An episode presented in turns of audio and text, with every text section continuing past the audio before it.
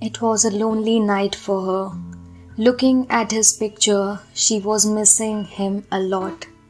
But she couldn't call him because he must be busy, she thought, and also that he works at night. Now it was more than just distance coming in their way, it was time. So she left a text saying, Call me when you have time. Exactly after one hour, she got a call. Actually, 14 missed calls, but none of them was enough to break her sound sleep.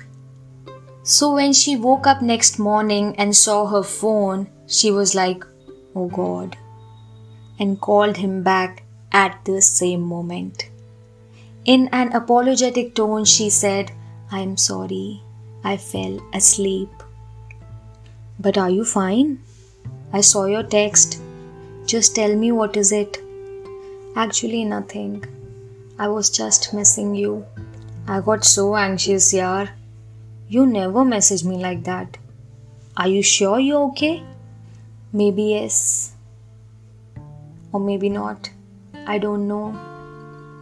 I just don't know. It's like all these weird thoughts are coming to my mind that we are not able to give each other enough time.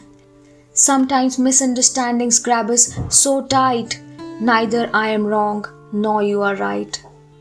They say long distance relationships don't work, they become brittle with time. Hey, relax, calm down. Just calm down. I understand what it is like. Though love angels are always guarding us, but the demons are standing right behind. I know long distance relationships don't hold a good name in people's eyes. But you don't have to doubt us all the time.